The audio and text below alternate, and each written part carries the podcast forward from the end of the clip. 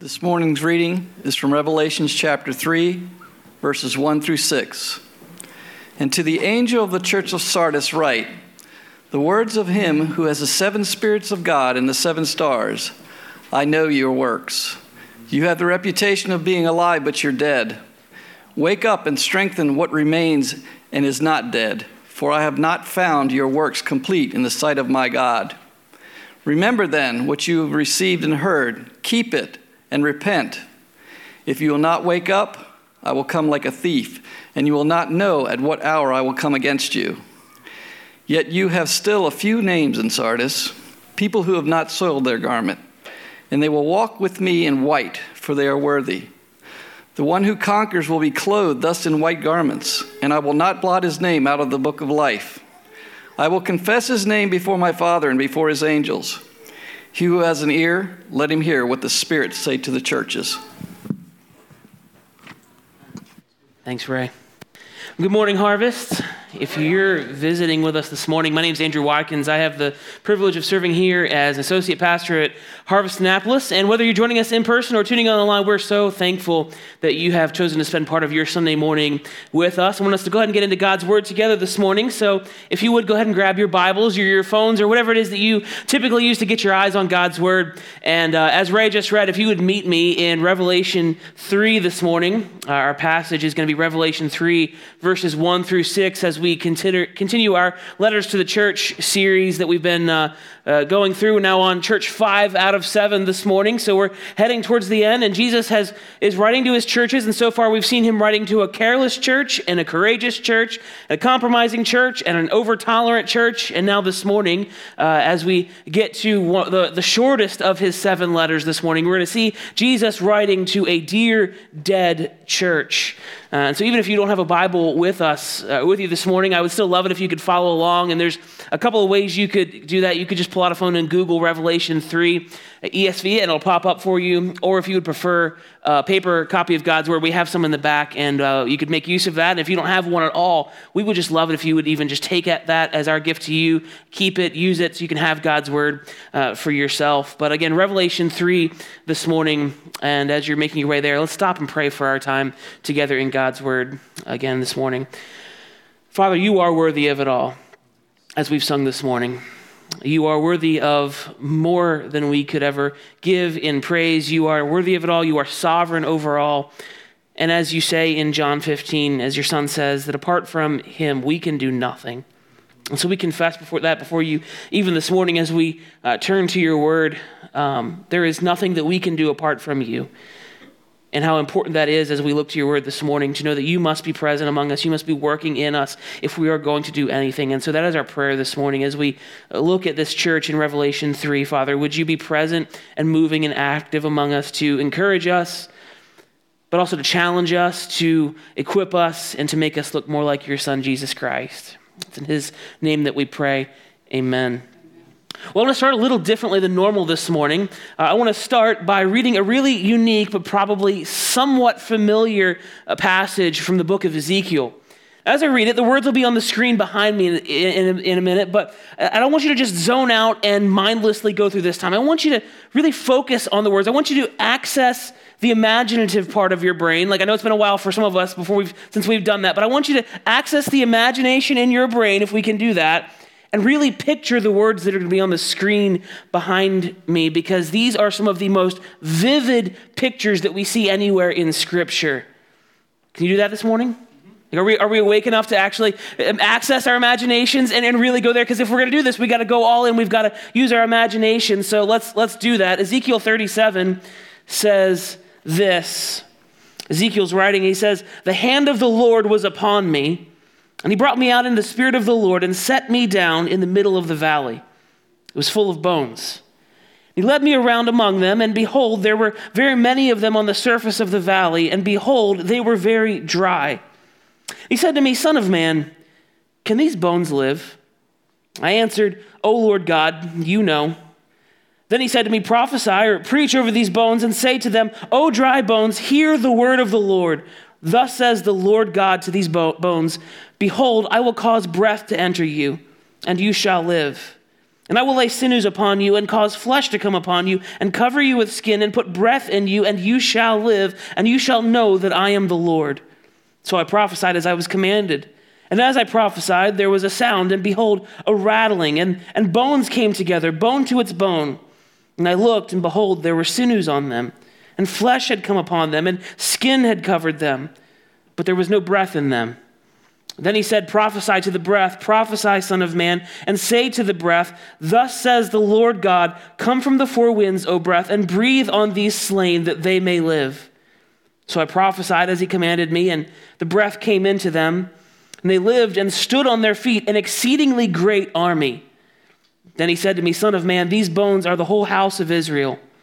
Behold, they say, Our bones are dried up, and our hope is lost. We are indeed cut off. Therefore prophesy and say to them, Thus says the Lord God Behold, I will open your graves and raise you from your graves, O my people. I will bring you into the land of Israel, and you shall know that I am the Lord when I open your graves and raise you from your graves, O my people.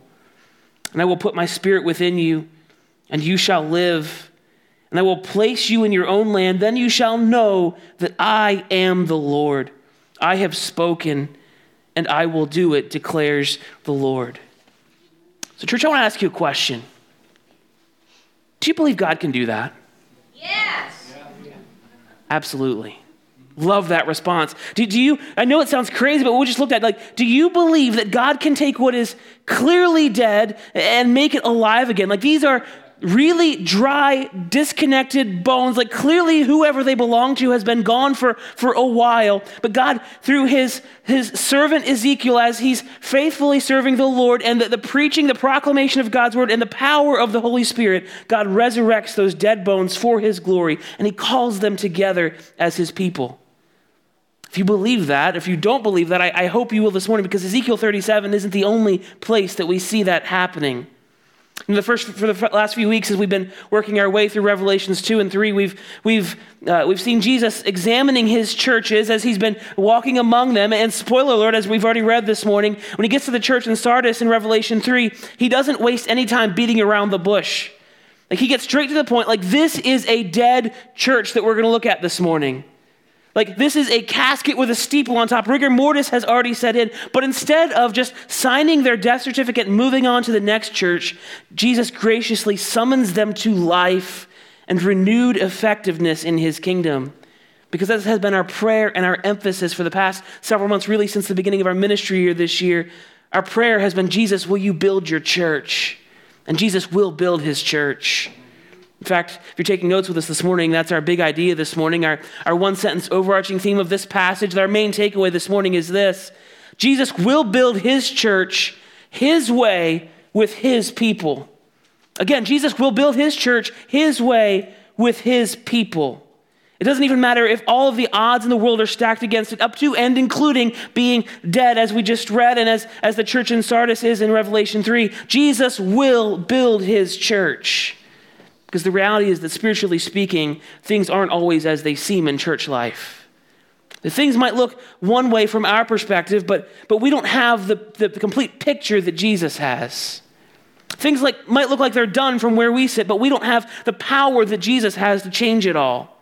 And so, since things aren't always as they seem, Jesus wants us to understand how things really are. As he, as he confronts the church in Sardis in Revelation chapter 3, he invites us to look on and to, to learn how things really are, to get a dose of reality this morning from his point of view.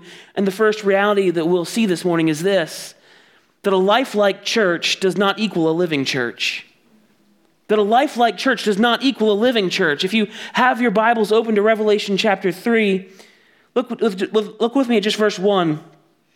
Again, it says, And to the angel of the church in Sardis, write the words of him who has the seven spirits of God and the seven stars. I know your works. You have the reputation of being alive, but you are dead. Again, we've already said it, but let's, let's cut to the chase just like Jesus does here and acknowledge the sad reality that at the time of Jesus' examination of this church, the, the church in Sardis, was dead. Like, that's not our opinion. That's Jesus' word. That's his evaluation. It's not just sick. It's not even on life support. Uh, again, this is a casket with a steeple on top. It's dead. thing is, it doesn't seem that way to the average onlooker. If you were a person living in the city of Sardis, you'd, you'd look at this church and be like everything's fine.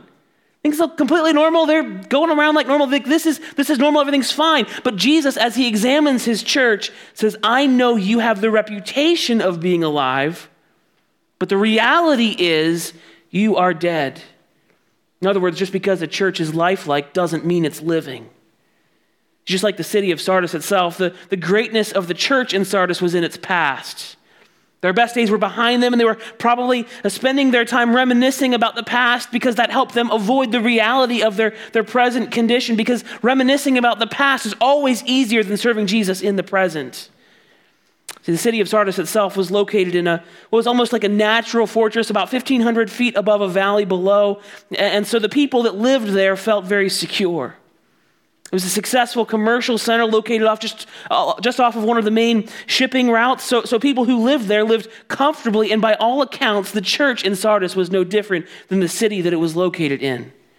The church wasn't facing persecution. There's no mention of false teachers that have invaded, and there's, there's not even opposition from, the, from the, the large Jewish population that was in Sardis. So, so the church here felt safe and secure from all of the other things that some of these other churches are facing, just like the city felt secure.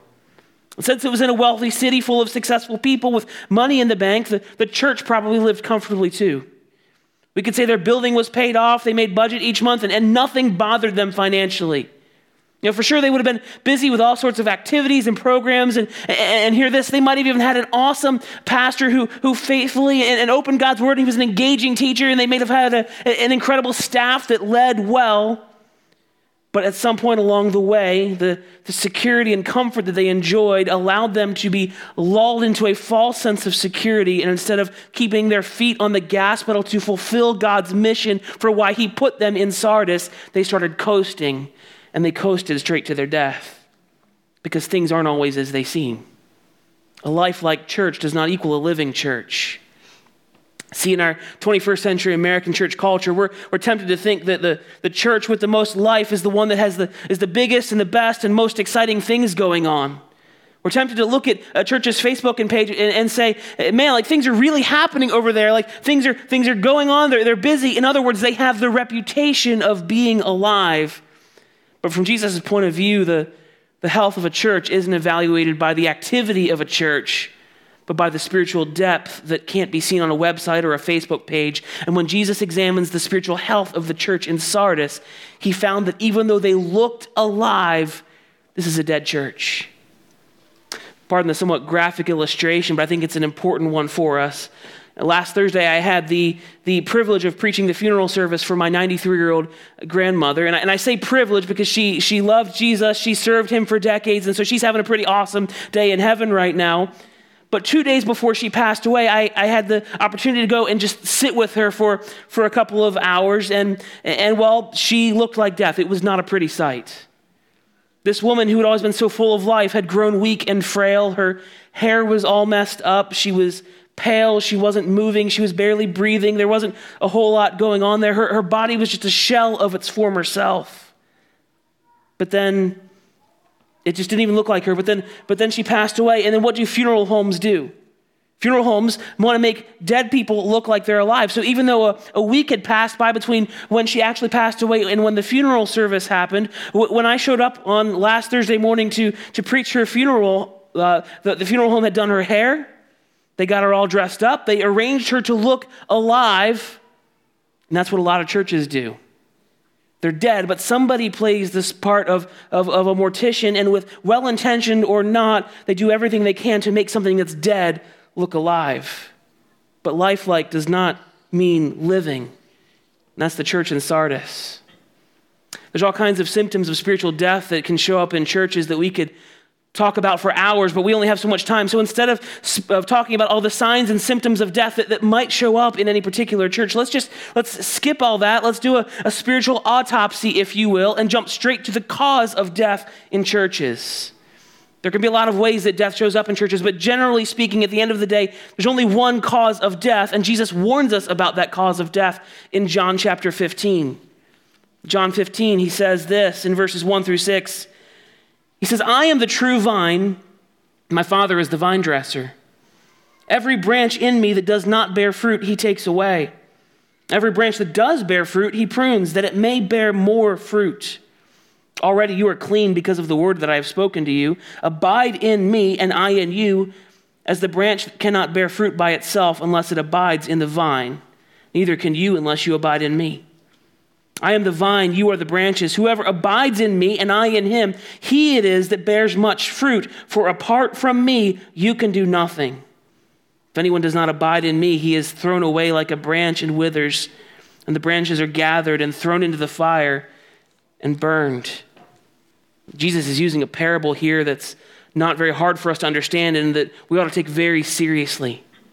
What Jesus is saying here is that He is the vine and we are the branches. And just like branches die when they're cut off from a vine, churches die when they're disconnected from Jesus. Jesus is the life supply of every church. And when a, when, a, when a church disconnects itself from its life supply, it dies. Maybe slowly and painfully, maybe quick and easy, but it dies. And then, then the autopsy report just says cause of death severed from Jesus. From that point on, it might continue to meet. It might still be characterized by a flurry of activity. It might still look alive. But Jesus is clear apart from him, it can, be, it can do nothing. It might be ineffective, and the reality is that it's dead no matter how long it takes for the body to decay and decompose, it's dead. That was the case with this church in Sardis. Jesus knew that, but regardless of their condition, he still cared about them.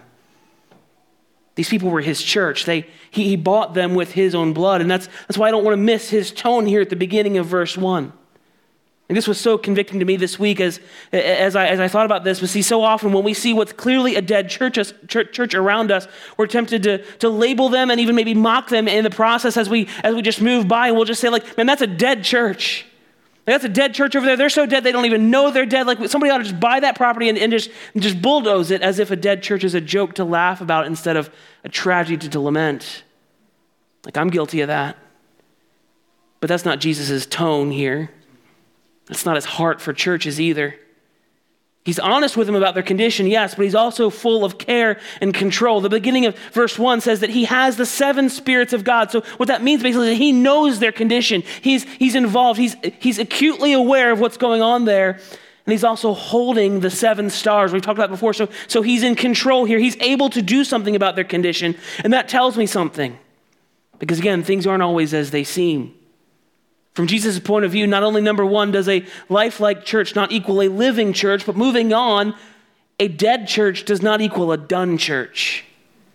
That a dead church does not equal a done church. Look back with me at Revelation 3, verses 2 and 3. Jesus' letter goes on and he says, Wake up and strengthen what remains and is about to die. For I have not found your works complete in the sight of my God. Remember then what you received and heard, keep it and repent. If you will not wake up, I will come like a thief, and you will not know at what hour I will come against you.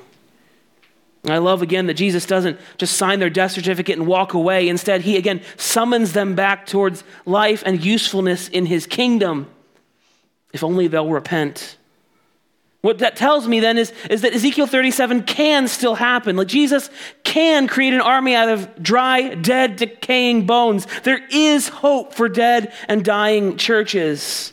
Like there's a lot of distance between Ezekiel 37 and Revelation 3, but God is still able, and Jesus will build his church his way with his people a, a, church is not done until Jesus says it's done. And so in verses two and three, he, he provides a pathway for churches to return to vibrant life and renewed kingdom usefulness. And what that tells me, friends, is that, is that if you still have a pulse, you still have a purpose. If you're willing, God's not done with you just like he's not done with them. Again, from Jesus' point of view, a dead church is not a done church. So let's walk through this pathway towards renewed kingdom usefulness that he gives them. And let me just say before we, before we do that, that humility is the key all the way throughout this process. Humility is required because, see, see, pride is like carbon monoxide in the life of the church. Pride will, will sneak in and, and start suffocating the life out of a church before anyone realizes that it's actually there. And so, so if any church wants Jesus to show up and work, it's going to have to root out pride and, and relentlessly pursue humility to walk this pathway to renewed kingdom usefulness. And the first step, Jesus says here, is to wake up. It's literally the first instruction he gives them in verse 2 Wake up. You've fallen asleep at the wheel and it's costing you. The city of Sardis itself had to learn the lesson of how important it is to stay alert the hard way. Now the church is learning it too. Like I said, the, the city itself was located up almost in a natural fortress, and because they felt safe, they were complacent, they were foolishly confident, and they didn't usually send out guards to protect them. Like they thought they were just fine the way things were. The front door was left wide open, and they learned that lesson historically uh, the hard way, not just once, but twice as, as invaders came in in the middle of the night and just conquered everything while everyone was asleep and not realizing what was going on. Now the church is learning that lesson too. Because they felt safe, the church grew complacent to the point of death. And now Jesus is saying, Wake up and smell the coffee. Be real about your condition and the dangers that you're facing, church. In my experience, this is absolutely one of the hardest things for a church to do. They romanticize the past to the point where they ruin their present effectiveness because they can't, can't or won't be real about the fact that they're not only they're, they're only being busy for busy's sake instead of being effective for eternity's sake. They get caught in an endless cycle of doing things a certain way because they've always been done that way. But remember, a life like church does not equal a living church. And so, first, Jesus says, wake up to the reality of your current condition and be humble enough to be honest about it. Keep Know, knowing the difference between being busy and being effective, know that difference and wake up. The next, Jesus says, shore up. He says, strengthen what remains and is about to die. Why? Because I have not found your works complete in the sight of my God. Listen, the people in Sardis thought they were acing the final exam, and then they got the report card and it showed up incomplete. Like, that's a painful reality to understand. To be clear, that's an incomplete both in quantity and quality, but the emphasis here is probably more so on the quality. Friends, this is a word for us. See, it's one thing to talk about discipleship. It's one thing to read about discipleship. It's one thing to teach about discipleship. It's one thing to, to, to uh, run discipleship programs that move people through a system and boxes are checked. But it's another thing entirely to actually do discipleship and build deep relationships where people are actually shepherded and hard, honest conversations are actually had and sin is actually confronted and, and people are pointed towards Jesus. If you think and talk about the work of ministry without doing the work of ministry, it doesn't matter how good your intentions might be. The reality is the work is incomplete in the sight of God. That's the lesson that Sardis is learning. So Jesus says, Wake up and shore up. Strengthen what remains. Make some changes. Get the work done. Don't just show up and, and put a front up and go through the motions of ministry. Lean in and do ministry. And then he says, Think back. Verse 3 Remember then what you have received and heard. In other words, go back to the basics. The basics are the gospel. But for some reason, we're, we're, we get bored with what is actually the best news in the universe and try to move on to what we think is bigger and better and more exciting things, things that are more so called practical. God forgive us. The Christian life and, and, ministry is not one that moves past the gospel, it one, it's one that, that digs down deeper in the gospel. Like everything is rooted in the fact that Jesus died in, in our place to reconcile us to God and make all things new. But far too often we're afraid that if we're not clever or creative enough, nobody will be interested in what we have to say and they'll, they'll find better things to do with their time. And so, so we find a, a better way. Friends, our cleverness and creativity might attract people for a while, but it's only the gospel that is the power of God to salvation for everyone who believes. Our cleverness and creativity might distract people from the pain in their marriages, but it is only the gospel who can actually heal the pain in their marriages.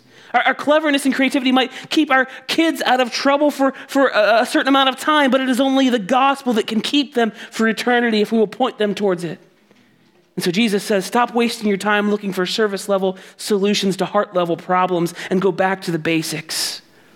Remember then what you have received and heard. Remember the gospel and keep it at the forefront of everything that you do. In other words, lock down on truth. That's the next thing that Jesus says. He says, lock down. He says, remember it. Then he says, keep it, lock down, don't waver.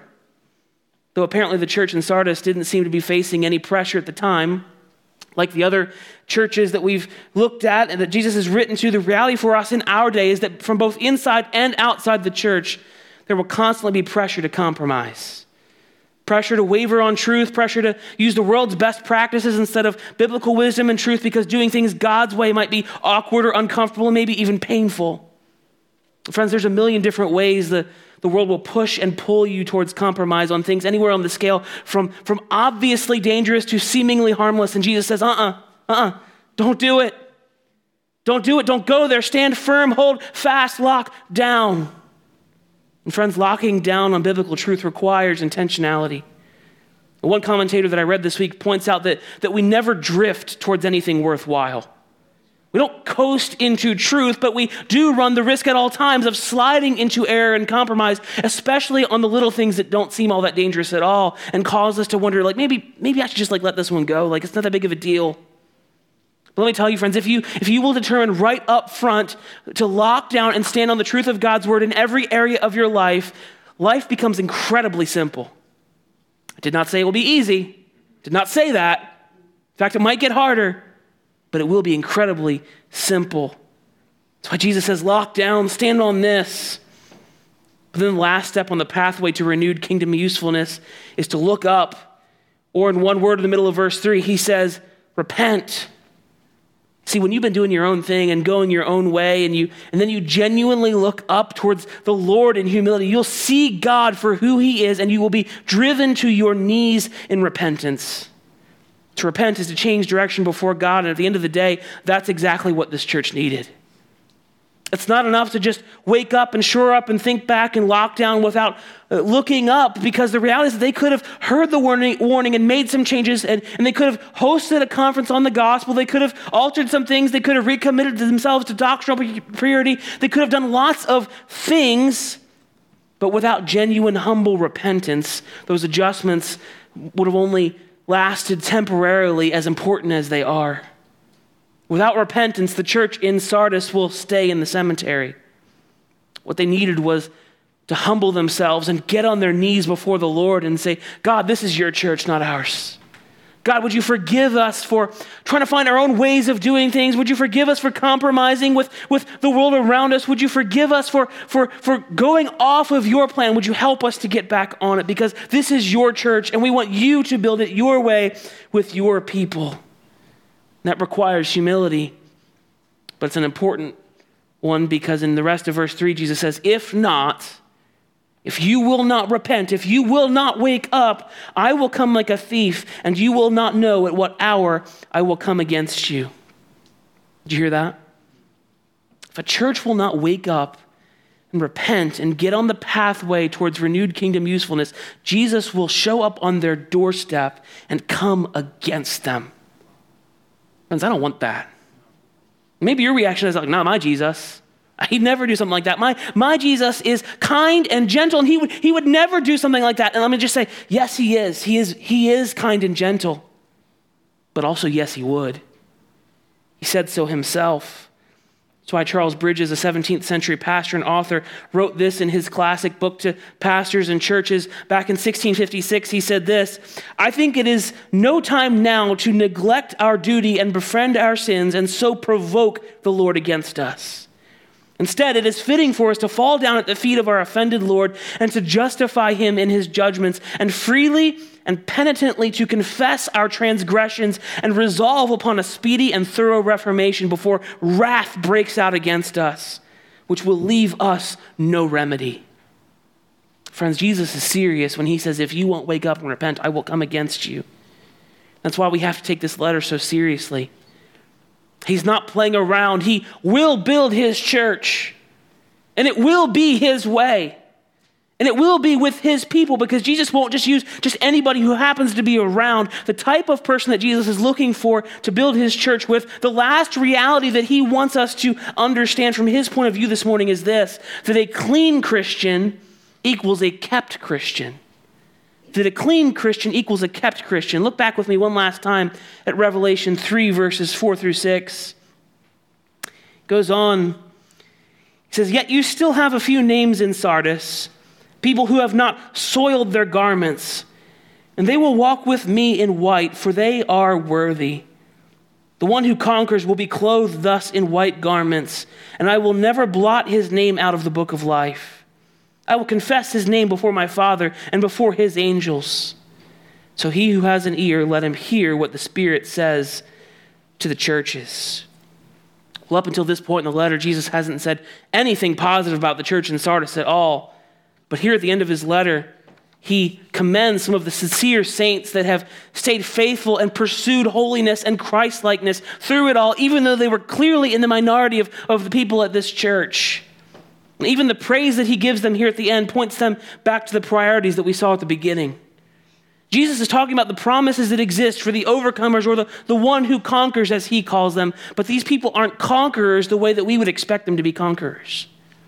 Again, in our culture, we expect the biggest, the best, the strongest, the most gifted, the most talented, maybe the most determined. Like surely they would be the ones that Jesus will that will use to build his church around. They're the ones that'll outlast and outwork everyone else. Surely they'll be the ones who conquer. But no, that's not who Jesus commends here at the end. Who Jesus commends are not the strong ones, the smart ones, or the smooth ones, but the clean ones the pure ones, the, the holy ones, the people who have not soiled their garments, as he says in verse 4, the people who have not compromised with the world. He says, They will walk with me in white, for they are worthy. The one who conquers will be clothed thus in white garments, and I will never blot his name out of the book of life. I will confess his name before my Father and before his angels. In other words, a clean Christian is a kept Christian. Now, within the span of two verses here, he's talking about conquerors being clean both in this life and clean for all of eternity. So let's make sure that we understand him rightly and not, not, not put the, the, the cart of sanctification before the, before the horse of salvation. Let's talk about eternity first. Let's get things in order here. The only way that we can be clean for eternity is if it is Jesus who cleanses us by his blood. Every single one of us is a sinner. Our, our robes, our garments, our lives have been permanently stained by our sin, and there is not enough bleach in the world to get us to a point where we can be holy and, and perfect and clean and white and acceptable in God's eyes. But Jesus can do that. Over 2,000 years ago, he came to this world, took on human flesh, lived the, the perfect life that you and I could never live, and he kept his garments pure. Then he went to the cross and died in our place to take the punishment for our sins. And he was buried and, died, and, and rose again from the dead three days later, so that, that if we would just repent or turn from our sins and place our faith in him alone for salvation, as 1 John 1 9 says, he will be faithful and just to forgive our sins and what? Cleanse us from all unrighteousness. To clean us, to make us pure in God's eyes. Let's call that positional cleansing. It's, it's permanent. It's once and for all, clean in God's eyes, clean for all eternity. And if you have repented and placed your faith in Jesus, then you are cleaned and kept in the eyes of God, not because of your ability, not because of what you have done, not because of your ability to be a good person, but because of what Jesus did for you on the cross. So the question is have you done that? If not, run to Jesus and be saved. There is no better decision you could make today that will affect all of eternity than to run to Jesus and be saved. You are not guaranteed tomorrow. So if you're if you're not sure where you stand things stand between you and God, don't leave here today without talking to someone in this room about Jesus. And repent and place your faith in Jesus Christ. But again, all that's talking about positional cleansing. Yes, when you are saved through Jesus, you are permanently and positionally clean in the eyes of God, and you will be kept for all of eternity because a clean Christian is a kept Christian. But what about here in this life? Jesus isn't writing to people in eternity. He's writing to people on earth and saying, Some of you that are in Sardis right now have managed to keep, clean. You haven't soiled your garments. You haven't gotten all muddy with the world and things like that. And, so, what about us here in the here and now? Because I don't know about you, but but I still sin. Like positionally, yes, I am clean in the eyes of God for all of eternity, and by God's grace, that'll never change. But practically speaking, there's still a lot of cleaning up to do. Anybody else there with me? We have a lot of cleaning up to do. And so, if Jesus is saying that it is the, the clean who will be kept, it is the clean that will overcome, then what hope is there for us? Like, pick a day of the week, we're not so clean. The hope for us is that when we are positionally clean in Him, we are being, being practically cleaned by Him day by day by day. That's the process of our sanctification. God the Father's work in our lives through God the Holy Spirit to make us look like God the Son. In other words, listen, it's not your cleanness that will keep you, it's your keptness that cleans you. Say that again. It's, it's not your cleanness, your ability to clean yourself up and be a good person that, that will keep you. It is your keptness, what God has done for you on the cross, that will clean you in this life. What a hope that is. That The final product of our cleanliness isn't on us. We just have to be faithful and keep pursuing Jesus to the end. I love the way Jude 24 and 25 puts it to close his letter. Jude says this He says, Now to him who is able to keep you from stumbling. In other words, now to him who is able to keep you clean in this life, who is able to keep you on your feet, to keep you from getting all down and falling in the mud with the world. Now to him who is able to keep you from stumbling and to present you blameless, that's clean, before the presence of his glory with great joy. To the only God, our Savior, through Jesus Christ our Lord, be glory and majesty and dominion and authority before all times and now and forevermore. Amen. It's about Him. He will build His church His way with His people because He's able. Because He's able. But in order for any Christian to be cleaned and kept, in order for any church to be called back from death to life, it's got to hear. Verse 6 says, He who has an ear to hear, let him hear what the Spirit says to the churches. We've got to hear. We've got to respond. We've got to repent. We've got to wake up and hold fast to Jesus and his gospel. It's a choice. He'll invite, yes. He'll, he'll call, he'll extend the invitation, but he will not force you or any church to accept that invitation. And we've already looked at what happens when we choose not to accept his invitation. He will come against us if we do not wake up and repent. There's a picture I've always kept in my office as a pastor of a little old country church up in Harford County, not too far from where I grew up, that has had a profound impact on my life and ministry, but not in the way that you would expect. See, it'll be on the screen in a second. It's, it's probably there.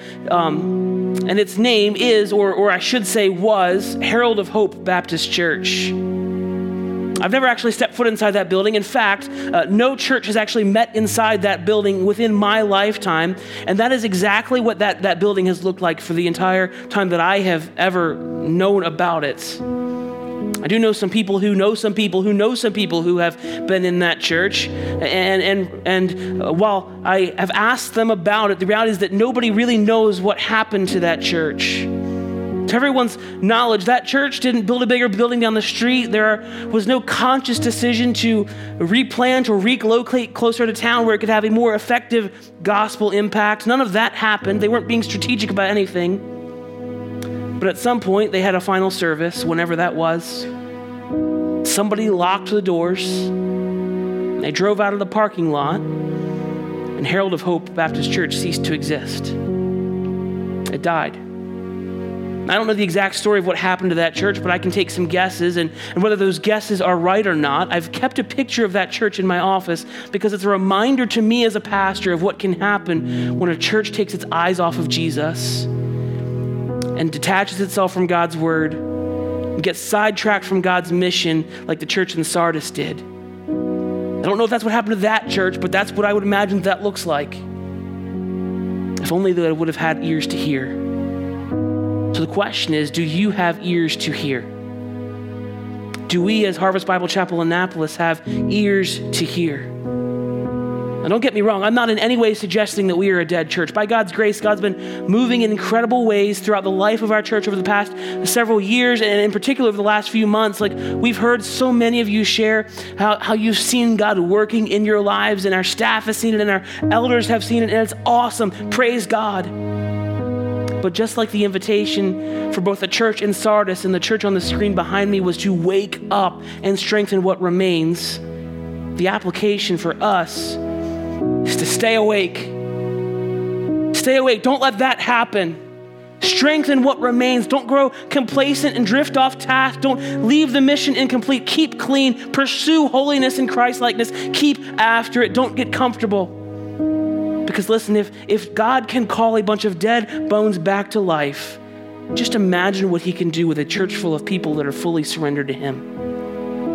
Imagine what he can do with that. So, are you fully surrendered? Do you have ears to hear, or do you only have eyes to observe from over on the sidelines?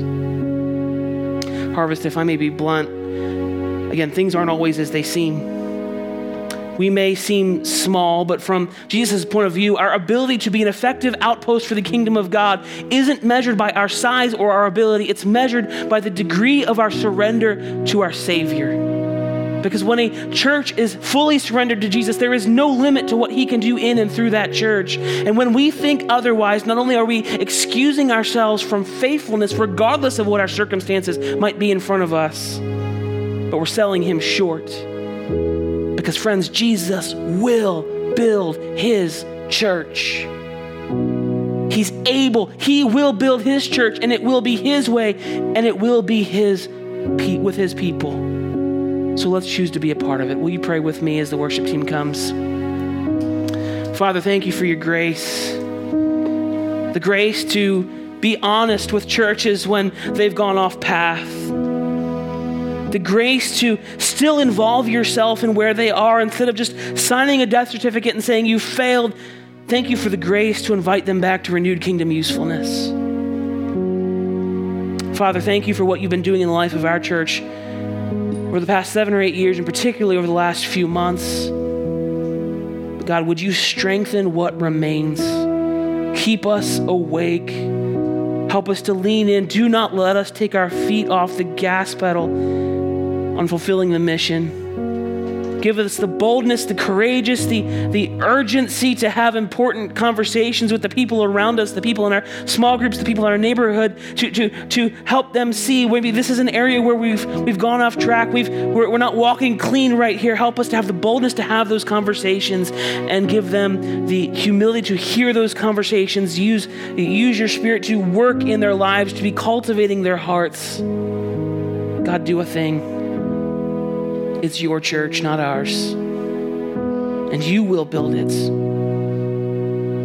Not only will we not build it, we can't build it, Father. Your Son has to build his church. So do it, God.